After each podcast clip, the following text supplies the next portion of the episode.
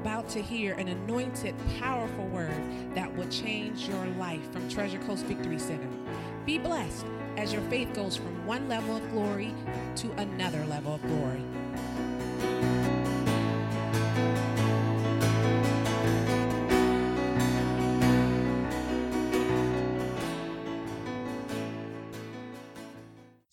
All right, take your Bibles, go to 1 Kings 19.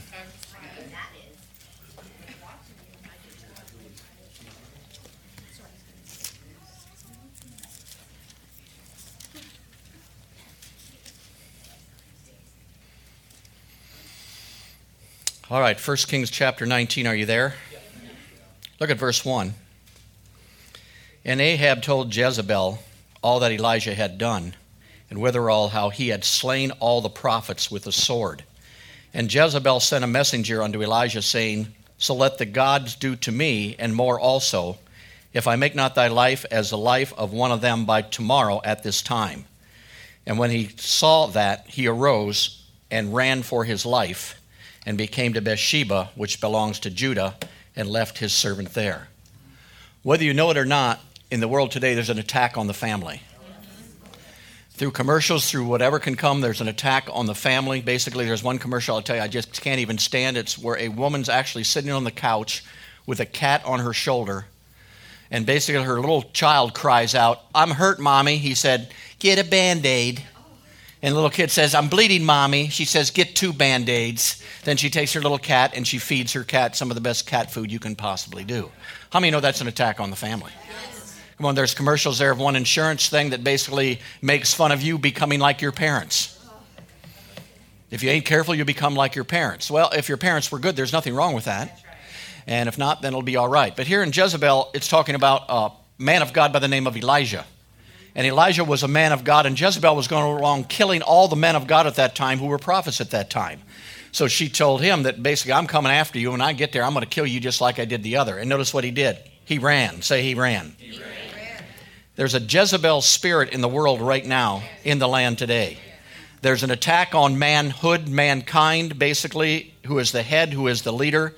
There's commercials. Most of them portray a man now as being stupid, of being an idiot, of being outdated. TV shows show the father, the man of his house, is lazy, old school, bad role models, and basically getting no respect anymore. Sports talk shows now, most of them for a leader of the conversation is a woman, and they interview the men as co hosts who might have opinion that really doesn't make any difference anyway because they're just co hosts. So things are changing, and they're trying to change the way that we think. They're trying to put people, the top lawyer in most shows are women. The top detective in most shows, they're women. It's now Madam Secretary. It's no longer Mr. President.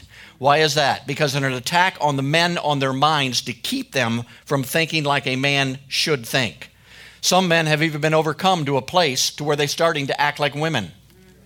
Some are getting married to another man and calling themselves wives. Why is this? Because there's an attack on the mind of mankind to keep man from elevating to the position that God wants him to. Single women really no longer look for a man. Why? They can support themselves, they've got it all under control. Who wants another problem to have a man? That's the attitude that's been given out. That's what's trying to be portrayed. That's what's going on. And basically, to do that, we need to protect our manhood. Amen. We need to understand who we are and what we need to do. Go to 1 Corinthians 13.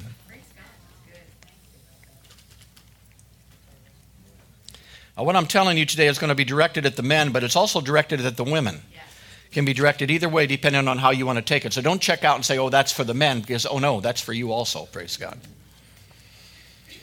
All right, 1 Corinthians chapter 13. Look at verse 11. It says, When I was a child, I spake as a child, I understood as a child, and I thought as a child.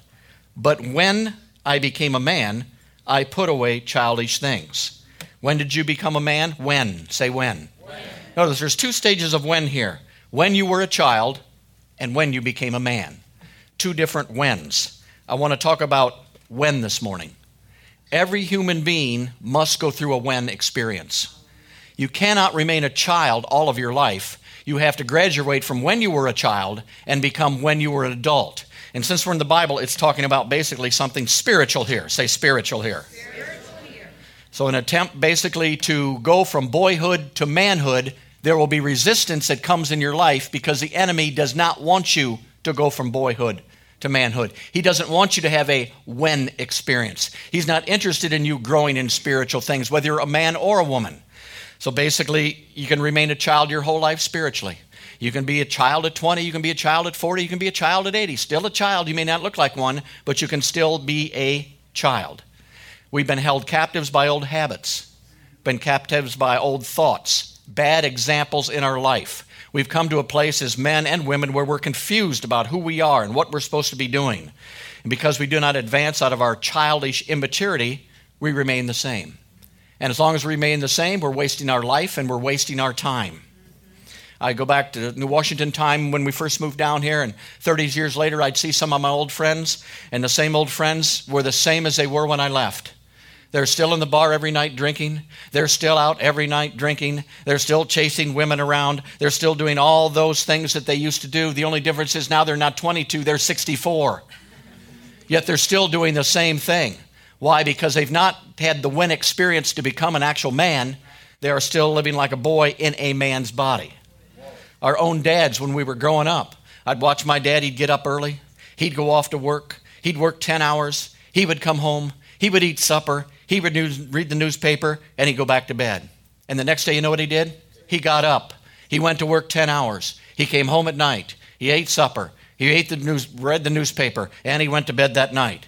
Basically, from a childhood standpoint, I didn't see any reason to go through a when experience. If that was my future, if that's what I was going to do when I became a man, I'd just soon be a fruitless, worthless 23 year old. At least I was having some fun out there when I was doing things. But his life was basically the same over and over and over and over again. But when you check out women, they're different. Women seem to know, sort of, when they have a when experience. In other words, a young girl starts filling out, a young girl has a period, and all at once her when experience is here. You are now a lady. You have become a lady. Uh, I think the Jewish people do what? Do they do a bar mitzvah? And that's to declare that you are now a man. You went from boyhood to manhood. But it doesn't matter how many bar mitzvahs you have, it doesn't matter how you fill out or how many periods you have, that does not make you a woman and it does not make you a man. You can still be a boy and you can still be a girl in these things. And as I watched the women when I was younger, I saw that women were enjoying themselves. My gosh, they were running to this party for cosmetics. They were getting their nails done. They were getting their feet done. They're getting their eyelashes all filled out and real nice. They wore the perfect matching clothes blue, blue, blue, blue purse, blue everything. They just looked like they were enjoying life. Whereas a man, I just dress however I want to dress, unless my wife dresses me. Come on now. I put on whatever I want to put on. I wear whatever. Just dull old me. But it looked like the women were enjoying their womanhood. They'd have parties, jewelry parties, and they all get together. Pep Tupperware parties. All these things that they would have. But as men, basically, we never had a now experience. We never went through the when experience. We didn't know when that when experience would come. When do I leave childhood and when do I become a man spiritually? So most of the time we deal with the world's opinion of when we leave childhood and become a man. When does that take place? When does my take place? Well, the first time I had a bottle of beer. Then I became a man. Praise God. Hallelujah.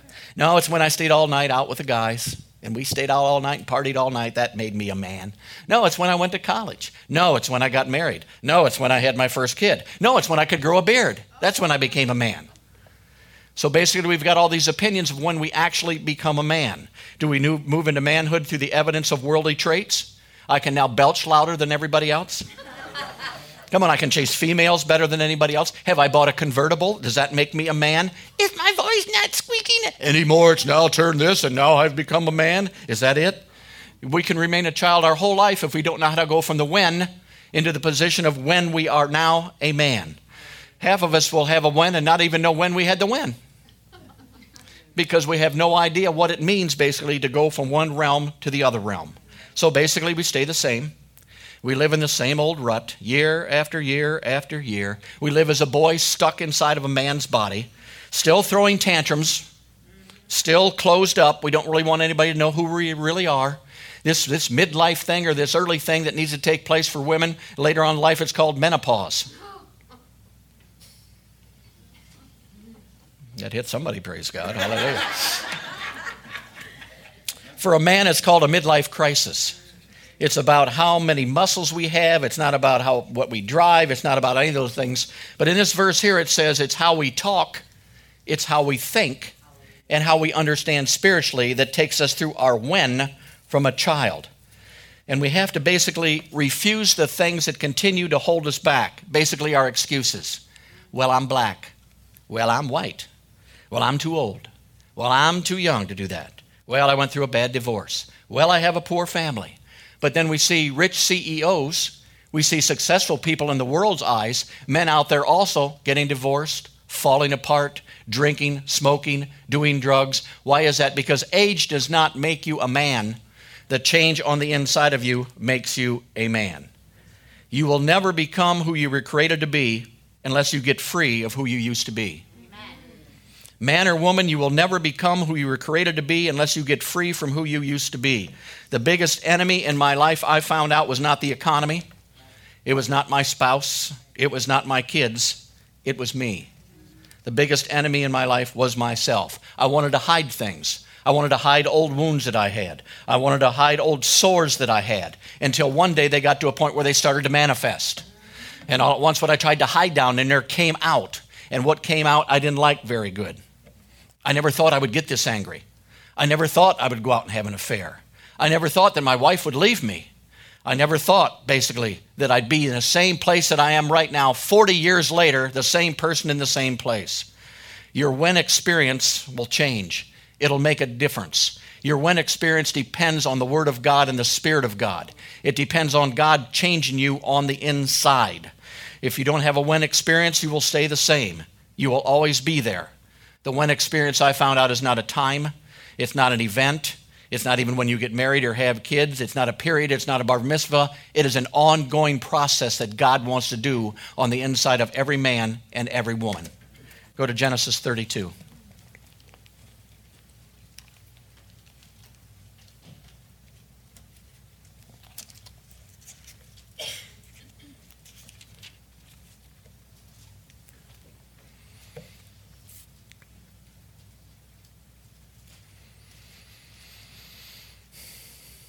Genesis chapter 32, look at verse 24.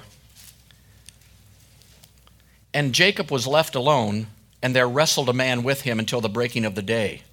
And when he saw that he prevailed not against him, he touched the hollow of his thigh, and the hollow of Jacob's thigh was out of joint as he wrestled with him.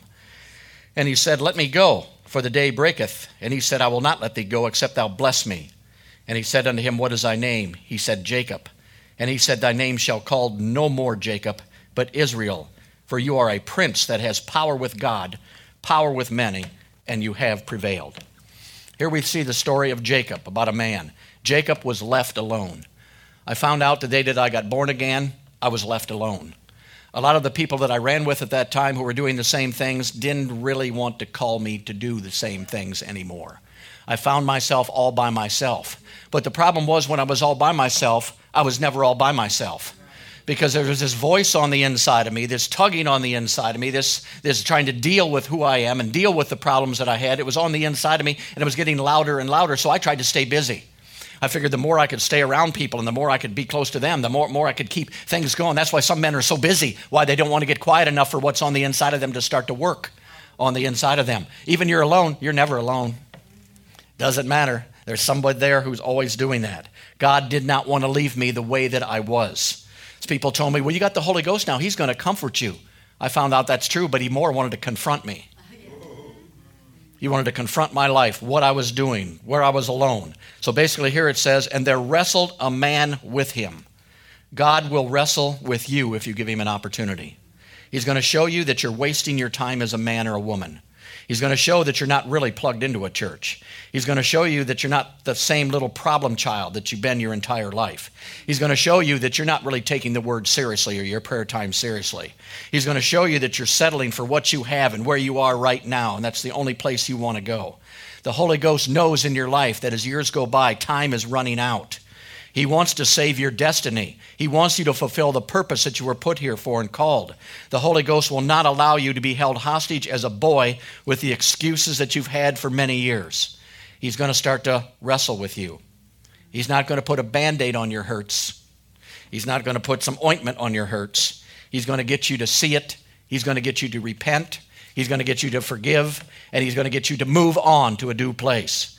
God wants to intervene before you lose your job, before you lose your family and wife, before your dignity and your future and your joy leave you. If you continue to resist, time is running out. Notice here it says the breaking of the day. If the breaking of the day starts to come, until Jacob's thigh was put out of joint. God basically crippled Jacob. What did he do? He slowed him down. I found out when God crippled me, I finally determined that I couldn't handle it myself, that I didn't know everything, that I didn't know how to be a good husband that well. I didn't know how to be a good father that well. Oh, I thought I had it all figured out because I was supposed to be a man. But the world had adopted the way that I think and the way that I do things. And I'm watching the world fall apart in front of me, yet I'm trying to adopt the same things that they were doing. So I started to listen to the Holy Ghost. And I'll tell you what, if you continue down the road you, you will, after you get limped a little bit, your marriage will be crippled. Your finances will become crippled. Your friend's relationship will become crippled. Soon I got to a place where it was, Help me. Lord, I need some help. Maybe I'm not doing things right. Maybe I don't know it all. Maybe I don't know what's going on. And I had to dig up some of those things that gave me an excuse to stay where I was at. My sister was in an automobile accident when I was 19 and she was severely injured. And I can stay where I'm at because God did that. It was His fault to do it. I could get mad because my favorite uncle died at 40 of cancer, who I was really close with. That gave me an excuse to be who I was and be angry and be where I was at. But the Holy Ghost wouldn't let alone. He just kept coming and just kept coming and just kept showing to a point where I started to have a when moment. Things started to change in my life. I went from being a child when I become a man. I was in the W H E N of my life at that time. God was changing the way that I did things, the way that I talked, the way that I walked, the way that I understood. Here it says, I'll not let you go until you bless me. Pretty soon I got to a place where I said, God, you ain't leaving me till you bless me. You ain't leaving me till you, my marriage becomes what you want my marriage to be. You're not leaving me till my life becomes what you want it to be. My finances what they want it to be. I'm not letting go of you until you get me to the place where I need to be in my life, praise God. I'm not going to let go until you bless me, praise God. And how many know the devil doesn't want your when experience? He wants to give you a thousand excuses to not go with when. But what did I do? I also saw myself. Holy Spirit said, What is your name? I said, Jacob. You said you're not a liar anymore. You're not a cheat anymore. You're not a hurt person anymore. You're not all these things anymore. Let me know you who you are. You are Israel. Amen. You are a prince. You are a man of God. You are built for this time and this day to do whatever I need to be done. Basically, he was telling me that I was someone who I did not know. He got rid of my past hurts in my life. He got rid of my love for men in my life. He got rid of man's opinion in my life. The only thing that mattered anymore was God's opinion in my life. So I went from maybe W to H to E, and now maybe I'm on N in my life. I'm down to the N of the when, praise God, letting God do whatever He wants to do in my life. Do I wish I'd have known all this stuff 30 years ago? Dang right I do. Dang right I do. But I was doing the best that I could at that time. And in the midst of my when I was growing, did I do some things right? Yes. Did I do some things wrong? Yes. But don't let anything hold you back from the when that God wants to do in your life, whether you're a man or whether you're a woman. God wants to operate and do something in your life. He wants to convince you that, wrestle with you to you understand that you are an Israel.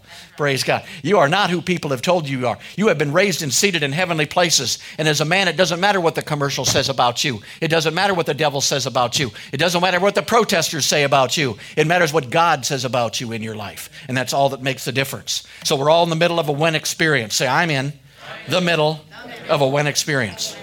All right, go to 1 Samuel 17.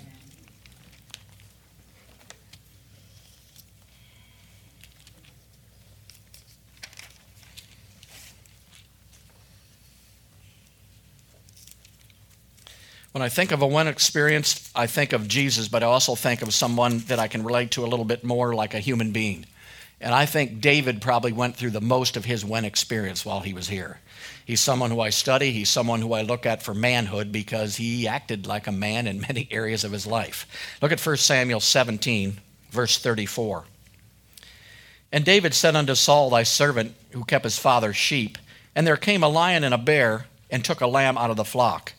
And I went out after him and smote him and delivered it out of his mouth. And when he arose against me, I caught him by his beard, I smote him, and I slew him. How many know that's pretty good? David had discovered manhood. If you read about David, he cried, he laughed, he was real with God, he worshiped. Some people believe it's translated that he worshiped so hard that he worshiped right out of his clothes. David did a lot of things that are only acceptable to women. Women's job to do that. Women should cry. Women should worship. W- women should lift their hands. Women, men, men don't do that stuff because we men, see, we're men. But notice, basically, the Bible says that David had a heart after God. Yes. That's what I want. I want to have a heart after God, not after man's world, not after examples of man's world, but after a God man himself. So here was David. What was he called to do? Tend sheep. How I many know that's not really a wonderful thing to do? So, whatever your job is, is probably better than chasing sheep around someplace.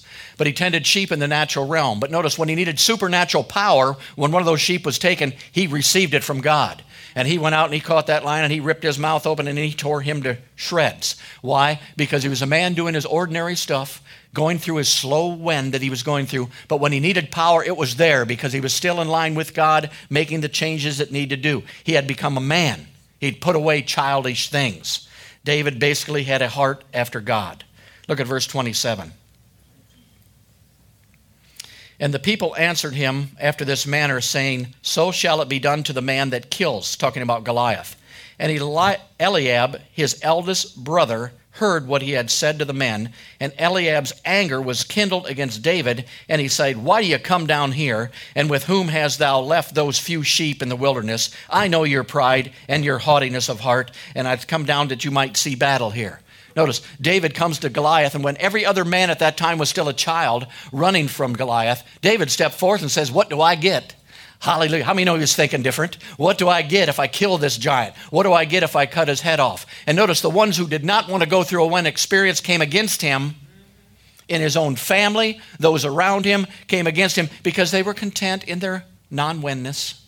They were content being a little child in a man's body, never growing up, never doing anything. But David wouldn't quit there. David was growing up. David said, What the heck do I get in this situation if I get there and I cut this guy's head off? Even though he had no one to follow him. Now, watch his thoughts, watch his actions, watch what he says. Verse 45. And David said to the Philistine Goliath, Thou comest at me with a sword, and with a spear, and with a shield. But I come at thee in the name of the Lord of hosts, the God of the armies of Israel, whom thou defiles. This day will the Lord deliver thee into my hand. I will smite thee, I will take your head off, and I will give the carcasses of the host of the Philistines this day unto the fowls of the air and to the wild beasts of the earth, that all the earth may know that there is a God where?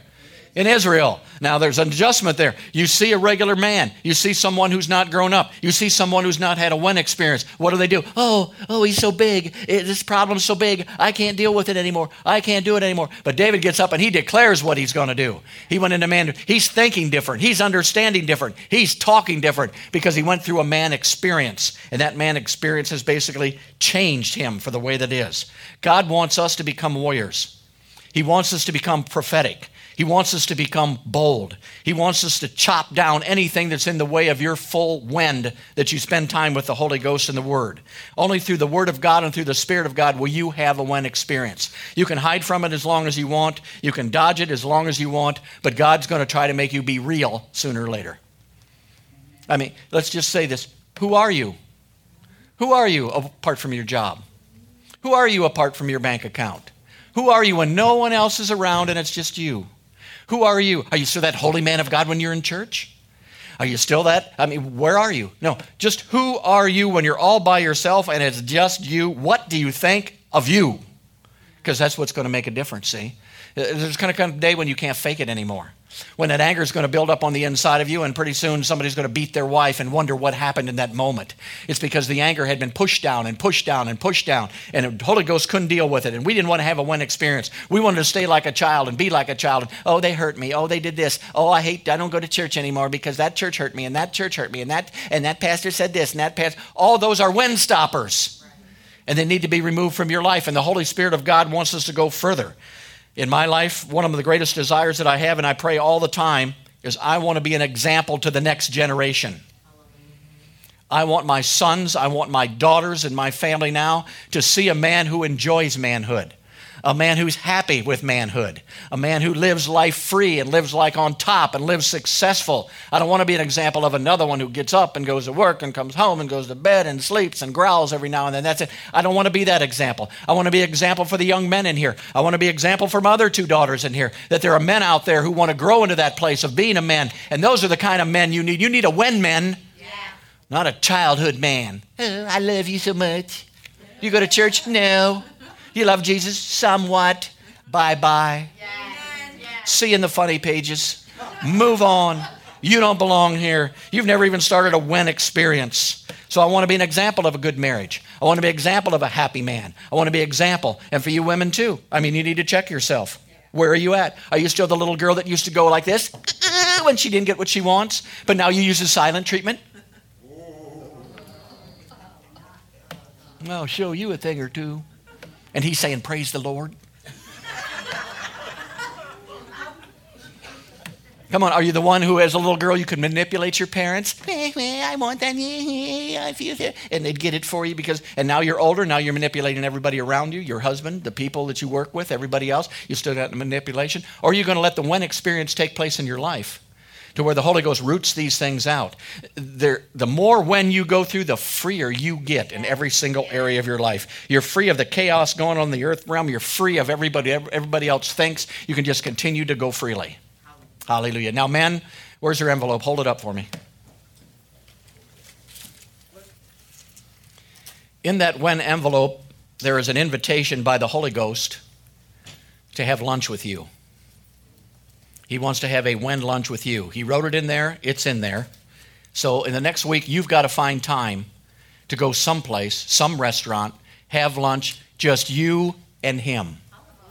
Women, I want you to be accountable. If you have a husband, you kick their butt out of the house for one night. I don't care if they go to Sonny's. I don't care if they go to Burger King. I don't care where they go, but they go and they just spend one meal with the Holy Ghost. And no excuse, I've put $10 in every envelope to pay for your lunch. The Holy Ghost said his is free. So the $10 is just yours. It's just for you so that you can have lunch there.